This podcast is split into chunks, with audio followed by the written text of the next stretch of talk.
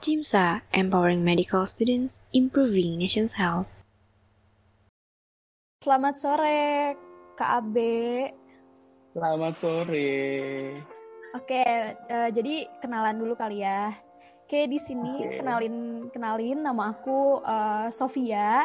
Jadi di sini aku sebagai member dari Skora Cimsa MK Unpad nih kak. Mm. Mm -hmm. Jadi di sini kita bakal sedikit bincang-bincang di acara podcast Cimsa FK Unpad dalam rangkaian acara Uncover. Nah, Uncover itu apa sih, Kak? Jadi Uncover itu adalah Our Action Count for a Better Future for Everyone. Nah, acara ini tuh e, bertujuan untuk meningkatkan pengetahuan dan kepedulian masyarakat mengenai HIV di masa pandemi sekarang ini tuh, Kak. Begitu. Hmm. Oke, sekarang kita kayaknya kenalan sama Kak Abe aja kali ya. Oke, Kak Abe boleh perkenalkan dirinya? Ya. Uh, selamat sore teman-teman, selamat sore Cinta. Uh, perkenalkan nama saya, uh, kalau nama sesuai KTP saya itu Iwan Jugo. Cuman teman-teman uh, dan aktivis-aktivis lainnya lebih mengenal saya dengan sebutan AB saya juga nggak tahu disebut KB kenapa uh, tapi udah jadi apa jadi panggilan yang sampai saat ini ya jadi panggilan akrab lah gitu. Kemudian apalagi uh, saya sekarang uh, bekerja di organisasi berbasis komunitas di Perkumpulan Puzzle Indonesia di Bandung saya menjabat sebagai uh, media and communication uh, officer.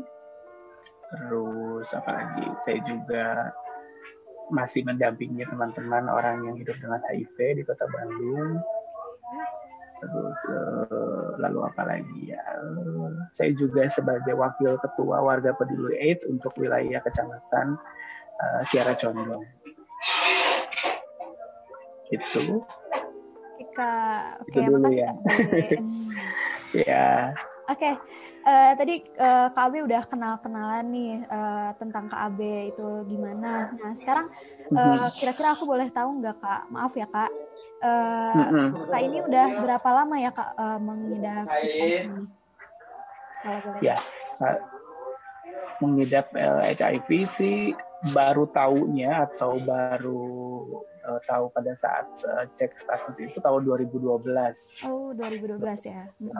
Iya, uh, tapi kalau mengetahui pastinya virus HIV itu ada di dalam tubuh aku sih nggak tahu ya. Cuman kebetulan pas 2012 pas tes itu udah langsung positif. Oke. Okay. Gitu. Berarti uh, dari tahun 2012 ya kak. Nah eh, kira-kira pas tahun 2012 itu ada ada cerita-cerita gimana nggak kak kayak kakak ngerasa apa gitu? Mungkin boleh diceritain kak? Iya. Tahun 2012 tepatnya itu Februari kalau nggak salah pokoknya hmm, satu minggu setelah saya uh, melakukan tes itu Valentine kalau nggak salah waktu itu makanya jadi kado paling indah buat diri saya waktu itu tahu status. Tapi justru uh, ketika itu saya uh, apa uh, denial ya. Maksudnya saya merasa bahwa uh, ada ada rasa tidak percaya bahwa saya positif HIV jadi uh, selama selama hampir hampir satu tahun uh, hampir satu tahun 2013 itu akhirnya saya baru mulai Eh, kembali tes dan uh, itu karena uh, kondisi saya udah udah apa udah dalam keadaan sakit udah dalam keadaan Gak enak uh, infeksi gitu ya? oportunistik mm-hmm. uh, saya udah udah kena infeksi oportunistik jadi saya waktu itu udah uh, mengalami diare yang cukup lumayan uh, lama hampir satu bulan lebih dan uh, turun berat badan waktu itu sempat dari 50 saya lupa 56 atau 50 berapa sampai berat badan saya jadi 32 kilo waktu itu. Wow, yeah, yeah. Jadi uh, wasting banget, jadi benar benar uh, turunnya drastis banget. Dan itu dikarenakan uh, apa namanya infeksi oportunistik uh, saya yang uh, diare diare berkepanjangan gitu. Oke, okay. berarti uh, pada saat kakak udah ngerasa tuh uh, kayak badannya udah mulai nggak enak, akhirnya kakak memutuskan untuk kembali ngecek lagi kondisi kakak dan uh, pas kakak tahu uh, kakak uh, difonis uh, memiliki HIV gitu ya kak. Nah, gimana sih perasaan kakak terus uh, stigma orang-orang tuh kayak gimana sih terhadap kakak kayak gitu? Boleh diceritain kak? Silahkan. Iya, uh, saat itu sih uh, saya belum uh, belum mengenal sama sekali dengan organisasi HIV atau kelompok dukungan apa pun, kelompok dukungan untuk orang dengan HIV itu saya belum kenal. Jadi uh, saya benar-benar uh, apa benar-benar sendiri waktu itu benar-benar uh, apa tidak punya siapa-siapa dalam arti tidak punya teman sebaya, tidak punya eh, pendamping sebaya yang sama-sama positif. Jadi saya benar-benar waktu itu uh, apa menerima status dan dan uh, apa namanya handle handle dengan cara sendiri. Makanya uh, butuh waktu yang lama saya untuk bisa menerima bahwa uh, saya uh, apa HIV positif. Itu pun karena uh, keadaan keadaan uh, keadaan saya yang tidak memungkinkan saya untuk uh, menolak lagi gitu ya. Waktu itu uh, apa uh, ya karena karena sakit itu akhirnya saya beranikan diri untuk uh, apa namanya uh, tes kembali. Uh, kemudian uh, apa namanya ternyata hasilnya positif dan saat itu saya udah nggak bisa mengelak lagi. Saya udah nggak bisa uh, apa namanya udah nggak bisa alasan lagi gitu karena waktu itu saya saya ngekos waktu itu saya ngekos di apa namanya di daerah uh, Maranatha waktu itu saya di sana. Dan sampai yang darinya saya masih bisa sehat masih bisa berjalan dari uh, apa namanya dari tempat uh, dari kamar saya ke kamar mandi ke dapur dan segala macam sampai akhirnya saya nggak bisa jalan waktu itu. Saya uh, uh, harus dibantu oleh uh, ibu kos ibu penjaga penjaga kosan saya itu. Dan uh, akhirnya saya nggak mau tahu. Saya uh, nggak apa namanya nggak nggak bisa nutupin juga gitu. Akhirnya saya cerita bahwa saya HIV positif. Dan waktu itu uh, cukup beragam ya. Maksudnya cukup beragam reaksi dari dari yang punya kosan kemudian reaksi dari uh, apa dari eh, penghuni kos-kos lain gitu. Uh, ada yang uh, otomatis langsung tidak mau berhubungan dengan saya atau tidak mau berkomunikasi dengan saya, tapi yang saya salut adalah yang punya kosan, kemudian ada beberapa beberapa penghuni kosan yang masih tetap pulak balik ke kamar saya untuk ngecek keadaan saya, kemudian membantu dalam arti membantu. Waktu itu saya benar-benar nggak bisa ke kamar mandi untuk buang air besar karena uh, udah lemes banget kan, udah yang kurus banget, lemes banget. Uh, jadi waktu itu sempat dibantu untuk uh, apa diberikan kayak popok, bukan popok bayi tapi kayak selimut selimut yang khusus untuk uh, orang tua kalau pup di tempat hmm, tidur gitu. Yeah, okay, okay. yang kayak selimut gitu. Nah itu mereka yang ngebantuin saya untuk bisa tiga diganti setiap harinya kemudian saya di, di dimandiin gitu. Dan saya pikir ini kalau saya saya begini terus dan akhirnya saya meninggal di sini saya khawatir uh, akan akan merepotkan mereka gitu. Dan akan membuat mereka juga uh, ya satu merepotkan kedua juga jadi mereka takutnya jadi ada rasa uh, apa bersalah gitu untuk tidak uh, mengurusi saya. Tapi akhirnya saya pikir adalah uh, saya mengalah pada diri saya. Saya bilang saya harus ke rumah sakit gitu. Saya harus ke rumah sakit. Kemudian saya harus dirawat. Bagaimanapun hasilnya nanti saya harus dirawat daripada saya uh, apa menyusahkan orang lain. Apalagi orang lain yang saya tak kenal itu kan mendingan saya di rumah sakit toh itu udah pasti udah pasti di rumah sakit udah pasti ada ada apa uh, bantuan yang yang benar gitu kan. Atau mereka di, di di di rumah kos itu kan belum tahu belum tentu uh, apa uh, pengobatannya belum belum belum belum tentu benar akhirnya saya menyerahkan diri untuk bisa uh, dirawat akhirnya saya dirawat waktu itu dibawa oleh ambulans. Dan uh, saat itu kalau tidak salah kata dokter pas dicek saya masuk pertama kali itu CD4 saya tiga. Jadi benar-benar yang uh, apa ya benar-benar kekurangan sangat-sangat kekurangan uh, apa namanya uh, cairan kemudian sel darah merah dan dan dan segala macam. Jadi pada saat itu yang saya ingat tuh saya hanya masuk uh, IGD waktu itu terus kemudian langsung di beri infusan di sini dua, di sini dua, kemudian uh, ada apa alat bantu dan segala macam. Pokoknya itu aja yang saya ingat dan dan saat itu saya menyerahkan semuanya dengan dengan pasrah kepada uh, apa kepada dokter kepada tim medis yang ada di sana waktu itu. Saat itu di rumah sakit Santo Borromeo. Hmm. Gitu sih. Oke okay, kak. Uh terkait cerita-cerita kakak yang tadi, eh, gimana sih kak uh, respon orang tua kakak atau keluarga ataupun uh, siapa pun lah ya kak pas tahu kakak itu uh, ternyata positif kayak gitu gimana kak? Khususnya orang tua sih kak itu. Ya kebetulan uh, saya nggak terlalu dekat dengan keluarga, baik keluarga ibu, baik keluarga bapak. Cuman waktu pas uh, dua satu minggu satu minggu setelah saya dirawat saya memberanikan diri untuk uh, apa berbicara dengan uh, almarhum bapak. Jadi bapak uh, waktu itu masih hidup tapi sekarang sudah nggak ada.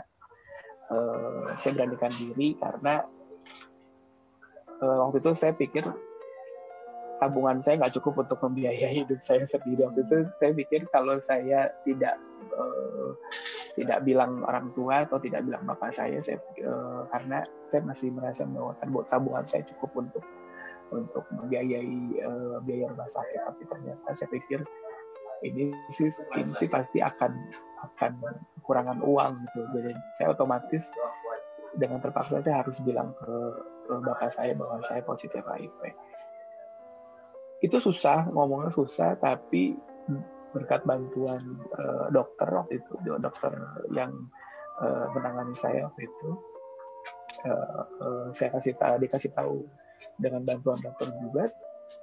Ya awalnya sih menerima ya memang karena bapak saya juga uh, apa seorang dosen seorang guru besar jadi pemikirannya juga cukup lumayan uh, open minded gitu cukup lumayan berpikiran luas. Tapi yang namanya orang tua tetap aja kan uh, pasti uh, cari tahu dari mana ini berasalnya kemudian uh, kenapa harus bisa uh, saya dapetin kayak gitu gitu jadi meskipun menerima tapi ada ada apa ada beberapa hari yang dia terus terusan bertanya uh, ya kenapa ini bisa terjadi, kenapa ini bisa saya alami dan segala macam sih kayak gitu. Karena waktu itu saya kan uh, tinggal dan dan apa namanya tinggal dan uh, sekolah dan kuliah kan di Jakarta. Jadi uh, apa namanya pertanyaan-pertanyaan itu muncul lah gitu dari almarhum bahwa mungkin uh, di Jakarta nggak bener lah dan segala macam kayak gitu-gitu. Tapi pada dasarnya men, uh, beliau menerima almarhum menerima gitu. Meskipun berat sih pasti. Hmm. oke. Okay. uh, eh, terus kak pas kakak udah berarti kakak itu udah sebagai orang dengan HIV ya kak? Nah uh, pada saat itu kakak uh, langsung nyari untuk komunitas komunitas komunitas komunitas orang dengan HIV atau gimana kak? Terus uh, itu gimana ceritanya kakak bisa nemuin suatu komunitas tersebut? Boleh diceritain kak? Ya, enggak. Kalau dibilang langsung enggak. Jadi uh, waktu itu tuh masih zamannya apa ya? Uh, kayaknya kayaknya Instagram juga belum ya. Udah atau belum ya? Atau saya belum belum main. Pokoknya uh, 2012 2013 nggak se-happening sekarang lah sosial media ya. jadi saya juga belum belum banyak dapat informasi soal uh, kelompok dukungan sebaya. Tapi waktu itu saya uh, apa kalau nggak salah saya masuk dalam satu room chat gitu, room chat yang ada di Bandung atau saya lupa di Facebook atau uh, pastinya saya lupa tapi saya berkenalan dengan salah satu uh, pendamping, salah satu pendamping yang ada di uh, Bandung yang menjadi uh, apa namanya uh, menjadi pendamping yang, yang di puzzle. Kemudian uh, belum saya ceritakan dulu uh, kalau saya positif waktu itu. Jadi saya cuma cukup nanya-nanya bagaimana sih kalau orang positif seperti apa, terus kondisinya bagaimana kayak gitu sih. Awal-awal masih nanya-nanya, kemudian uh, seberapa lama saya akhirnya baru cerita bahwa uh, saya baru keluar dari rumah sakit dan saya baru uh, waktu itu saya didiagnosa uh, HIV positif. Nah setelah itu, setelah saya cerita uh, si pendamping tersebut dan teman-teman yang ada di puzzle mulai berdatangan, mulai uh, memberikan dukungan uh, yes, apa sama halnya seperti yang mereka lakukan kepada uh, orang yang hidup dengan HIV lainnya gitu yang yang baru diketemukan kemudian diberi dukungan diberi semangat diberi uh, ya pokoknya spirit lah gitu itu yang yang yang akhirnya mereka lakukan itu tapi awal-awal pada saat keluar sih belum jadi cukup lama cukup eh, beberapa butuh waktu juga untuk bisa uh, nyari uh, apa namanya kelompok dukungan. Oke, okay. gitu. oke kak.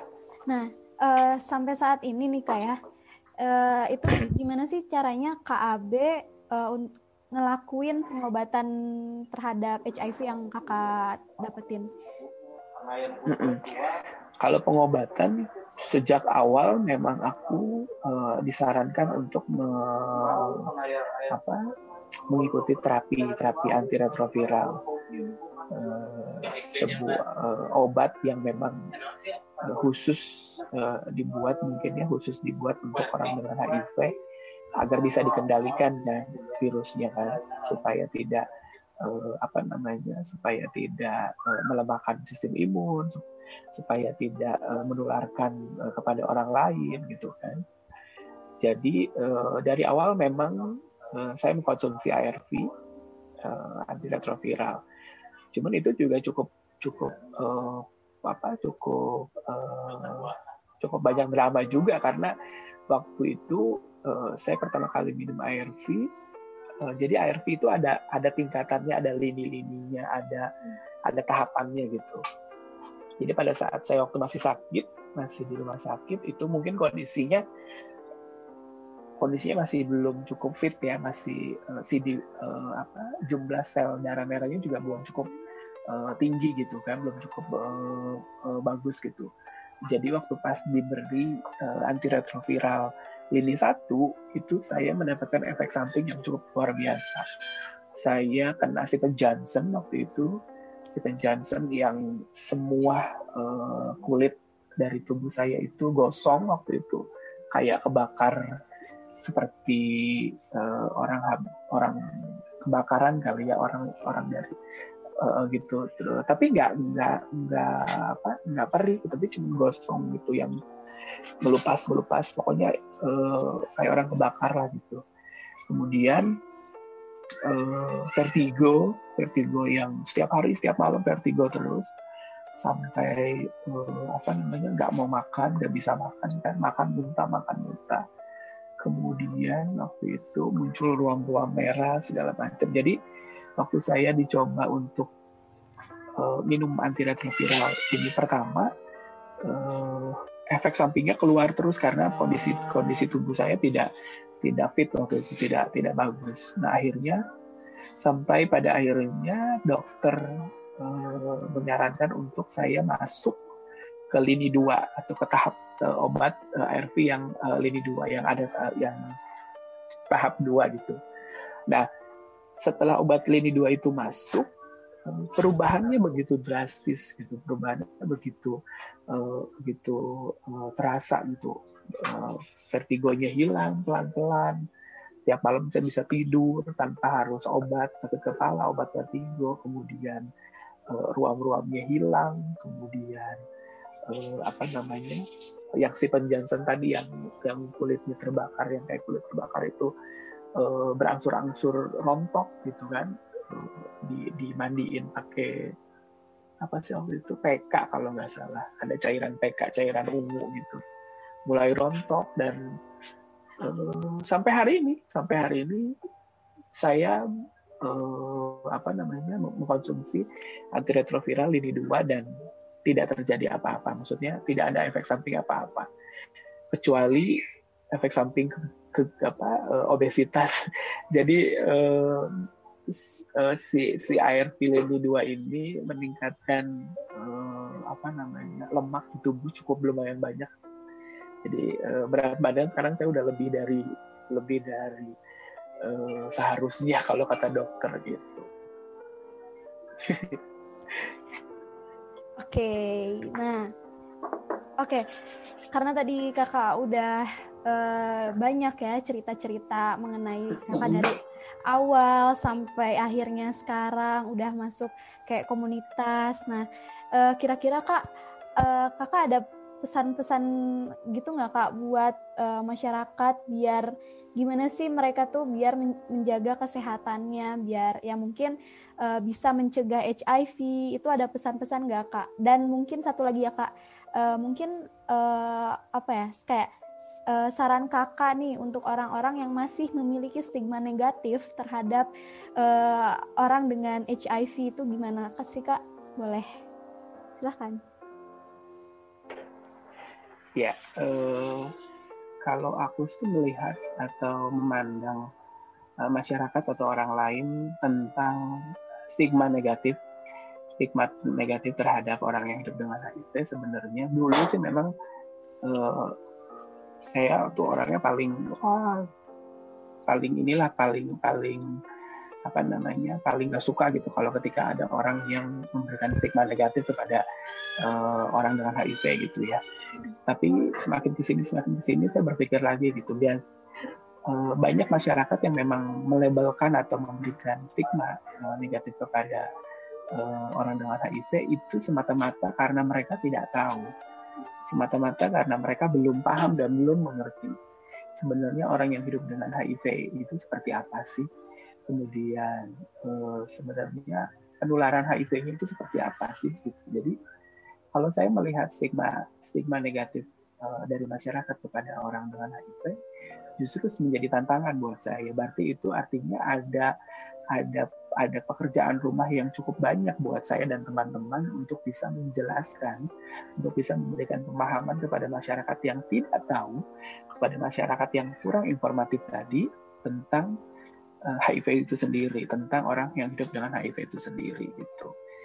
Itu kalau menurut aku ya, uh, kalau kalau ngomongin stigma memang agak sulit untuk uh, kita para aktivis HIV atau uh, teman-teman CIMSA mungkin atau siapa pun yang peduli dengan HIV, peduli dengan orang dengan HIV untuk bisa uh, menghilangkan stigma sebenarnya karena ibarat ibarat stigma tuh ibarat kayak udah mendarah daging gitu ya di masyarakat. Baik itu orang dengan HIV, baik itu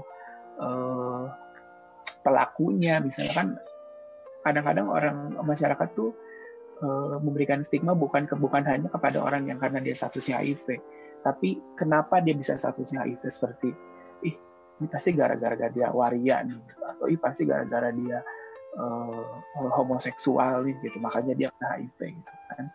Ih uh, paling ini anak-anak jalanan nih atau anak-anak yang suka pakai narkoba nih misalnya gitu. Padahal masyarakat kalau uh, apa kalau mencari tahu lebih lebih lebih uh, apa lebih banyak lagi sebenarnya orang yang hidup dengan HIV pun ada yang orang-orang yang di luar yang beresiko tinggi tadi kan ada ibu rumah tangga ya kan? Ada ada uh, ada bayi sebenarnya ada anak-anak gitu kan? Jadi sebenarnya masyarakat tidak masyarakat tidak tahu akan akan hal itu. Makanya masyarakat bisa memberikan uh, label atau stigma uh, negatif terhadap terhadap orang yang hidup dengan HIV itu nah kalau pesan-pesan buat ke mereka atau atau masyarakat yang di luar sana ya uh, carilah informasi yang benar, carilah informasi yang baik. Uh, jangan uh, uh, kurangi kurangi atau uh, ya kurangi memberikan stigma atau melabeli orang yang hidup dengan HIV karena sejujurnya atau sejokianya yang membunuh orang dengan HIV itu sebenarnya bukan virus tapi justru malah keadaan Eh, atau masyarakat atau lingkungan yang memberikan stigma dan diskriminasi kepada orang yang hidup dengan HIV. Itu sih sebenarnya. Jadi uh, kita baik uh, aktivis, baik teman-teman CIMSA, baik uh, masyarakat yang lain yang peduli dengan HIV, kita masih banyak PR-nya untuk bisa memberikan informasi yang tepat, yang benar kepada uh, orang lain atau masyarakat yang belum paham tentang uh, HIV itu sendiri gitu Sofi. Oke, oke, menarik banget nih kak uh, tentang wawancaranya ya. Ya, kak. Uh, terima kasih Kak Abe udah cerita sharing-sharing tentang uh, ya tentang kakak uh, dan mm. kakak harus tetap semangat ya kak mau gimana pun. Pasti. Oke, okay. baik. Eh, terima kasih teman-teman uh, udah mendengarin podcast uh, sampai akhir ini dan saya ingin menyampaikan bahwa Sekolah Cinsa FK Unpad uh, memiliki dua podcast, itu podcast satu dan podcast dua yang saat ini saya sedang bawakan. Baik, terima kasih dan sampai jumpa lain waktu. Terima kasih KB. Sama-sama, terima kasih.